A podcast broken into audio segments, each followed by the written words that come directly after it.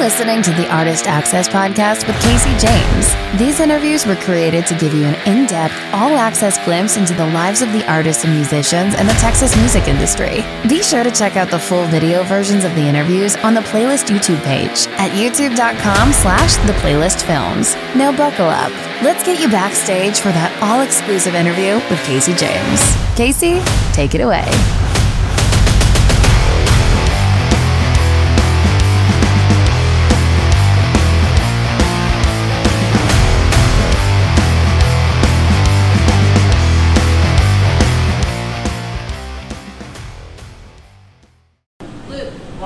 Dierks is the one that's climbing on speakers and jumping off, slinging his green hair.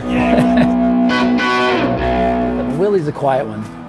Uh, Outside in public, he's quiet.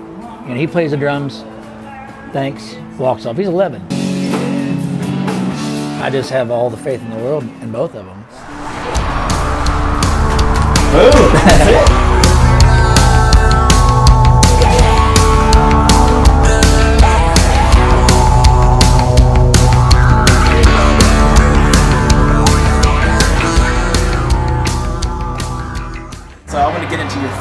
How did, how did you balance being like a dad and being on the road, you know, and doing you know doing ragweed and being on the road? How did you balance that life? Back then, I didn't.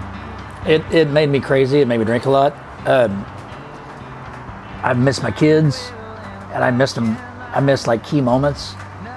I remember making the bus very, very late for departure one night because I said I'm not leaving until this kid walks. And I stayed there and I watched him walk three steps across the living room. I was like, all right, time to go.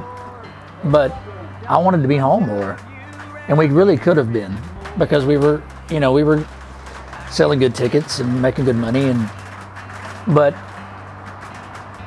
when the departed started i had to set rules for myself not anybody I didn't tell anybody here's a rule but i just told myself and my wife I was like you know it's don't do as many but you know i get people asking me you recording it's like no but i'm writing and eventually said but right now i'm just raising my kids you know i don't i feel like i have like i have 25 years of music i can live with and if I put a record out this year, I do. If I don't, I'll put one out next year.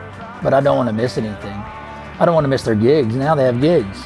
You know, I want to be there for the the first time somebody famous walks in and sees them. You know. My buddy from that band Cross Canadian Ragweed, Cody Canada, he named his son Dierks, and Dierks is here tonight, and he is a damn good guitar player. Dierks Canada is gonna get up on stage with us first song.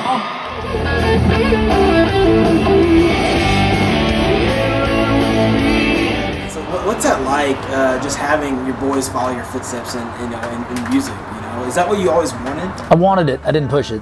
I mean, I, I have guitars hanging all over the house and basses hanging up and a, a drum kit and, but I never really said you have to do this.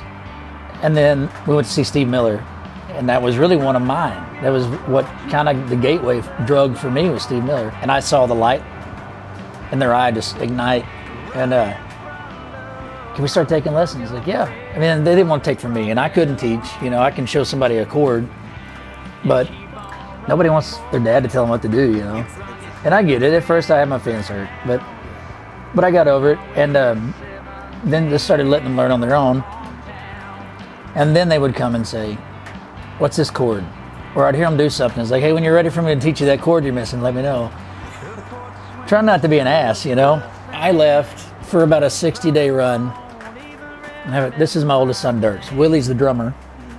And Dirks has his own band. Willie's playing at the school band, with the School of Rock band. And um, Dirk said, I can't tune this guitar low enough because he wanted to play Slipknot and Korn.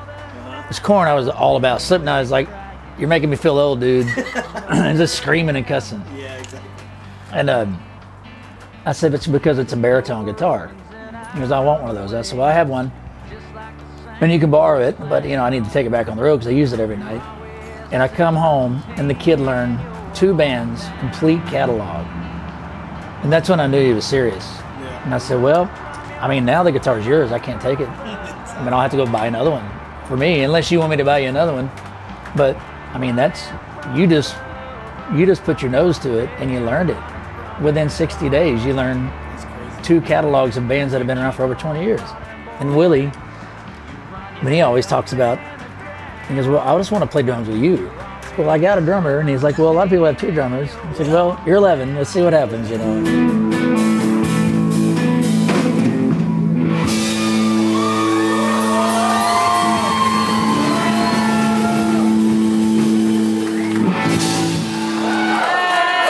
And then, you know, I met my wife 22 years ago, and she had the same passion and drive that I did.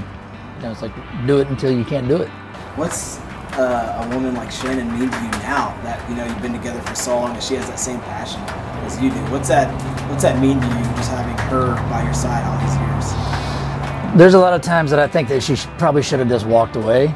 I mean, there there were times that, still to this day, I'll say no to things. She's like, you really shouldn't say no. I was like, but I don't feel it. You know, I'm not going to go do this gig because there's a dollar sign over it. If it doesn't seem like it's going to be my kind of thing, then I'm not going to do it because that's being phony. And she supports that.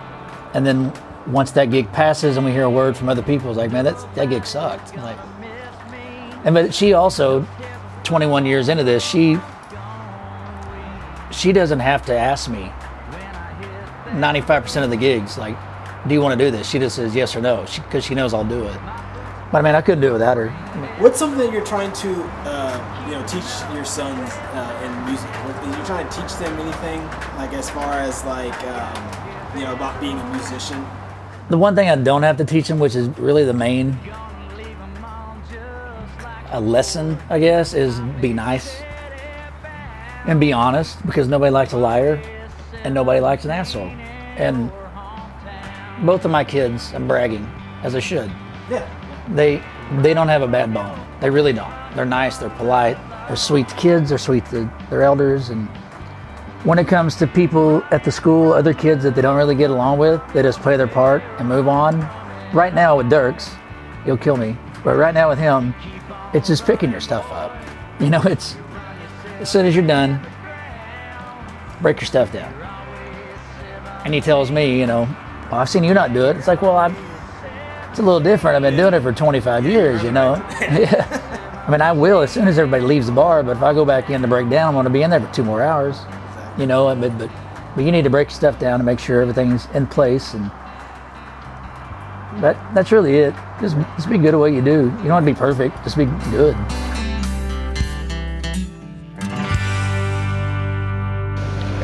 Hey, you hear about that band Cross Canadian Ragweed? Yeah, big fan of that band. Like them a lot. Yeah, they rock.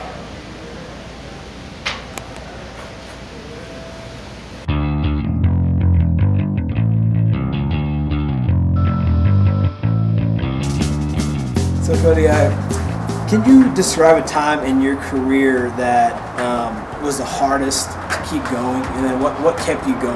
You know, what what's something that kept you going? I think the hardest part was being gone so much. And at any moment we could have put the brakes on. But I felt like that this is what we were supposed to do. And one more gig was one gig closer to home. And um, I don't know, I, I guess if we should have tapped the brakes. I think it probably would have saved the band. Um, but then again, right now I'm happier than I ever was. Even when I was 25 years old and hanging from the rafters, you know. But um, I don't know. I, I've always been the guy that if it gets down and gloomy and sad, then I I have a reason to, to do it to, again. I have a reason to get out of a hole. It can't get any shittier, so it's going to get sunnier, you know. So I don't know. It just there's always been a drive. Well, uh, and, uh, as we close, Cody Canada, you are a true inspiration to uh, musicians, you know, all over, and uh, we appreciate you sitting down with us. Sir, thank you. Um, is there anything that you know, as we close, is there anything that you would say to any young artists or bands starting out um, that's just you know plugging in their guitars and their amps? Is there anything that you can tell them, inspire, you know, inspire them to keep going? really what I'd said earlier, you know, honesty is the number one. Don't be an asshole. My hero when I was growing up was Ian Moore. And I met him at a show in Stillwater, Oklahoma, and he said, and I said, dude, you're really nice. He goes, did you expect me not to be? And I was like, I didn't. And he said, there's enough assholes in this industry. We don't need any more. He said, for somebody, he goes, how old are you? And I'm like, well, I'm 17, not supposed to be in here. And he's like, well, for people like you, he goes, you play my songs, don't you? It's like every night. He said, there you go. You know, so I mean, just being honest with people and being nice to people. That's all you got to do. Every time I see somebody being mean to an artist, being mean to people, like, man, eventually you're not going to have anybody to play for. Because, and I've been a jerk. I have been. I've been grumpy, you know, I've been. I remember a guy threw a shoe on stage one night in Omaha, and I threw it on the third bout. There's a, a three story. I threw it up, and he come to the bus, banging on the door, and wanted his shoe back. I said, "You threw it at me, so I threw it away." And he goes, "You're an asshole. You're an asshole to your friends." Like, dude, I'm about to show you asshole, and I was. Yeah. But I mean, it's just not. It's not hard to be nice to people, you know. And even when people are are rude, just walk away. I mean, it. A lot of people are looking for you to be a jerk, so just be nice to people. That's all you got to do. And if they're an asshole, walk away. You know. Hi, I'm Herb and welcome to the show. On this show, I'm very happy to say I have Canadian Ragweed. How you guys doing?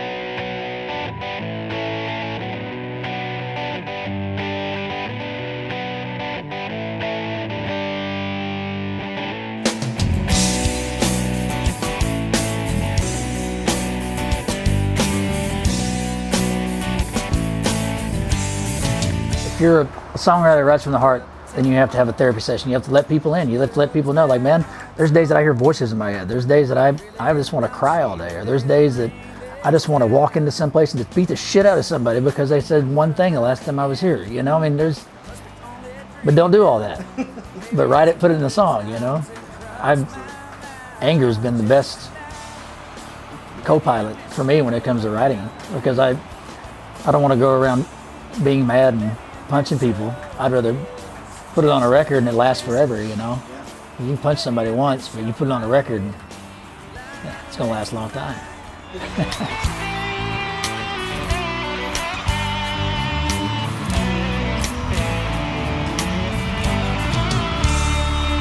They talked about Savannah, sweet home Alabama. How we miss the way she always smiled. Are you coming back soon? By the harvest moon. If I have to walk every mile on my knees, baby, I miss your loving. Maybe I miss your kiss just a little bit. Maybe I miss your body lying on licks tonight. Touch, little too much,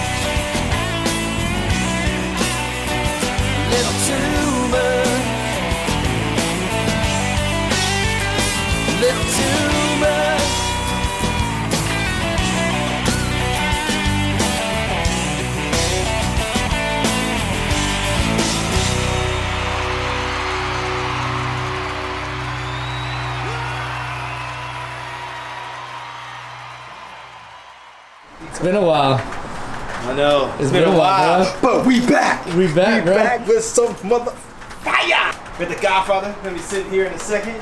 Bought my khakis out for the Godfather. Hey. Bought my khakis out. Was that some Gatorade you got? You got some Gatorade? You getting Gatorade. hydrated? That's that Gatorade. That's not Gatorade. Alright, Bobby Boucher, we about to go. Haterade. That Haterade. Let's get it. Hey.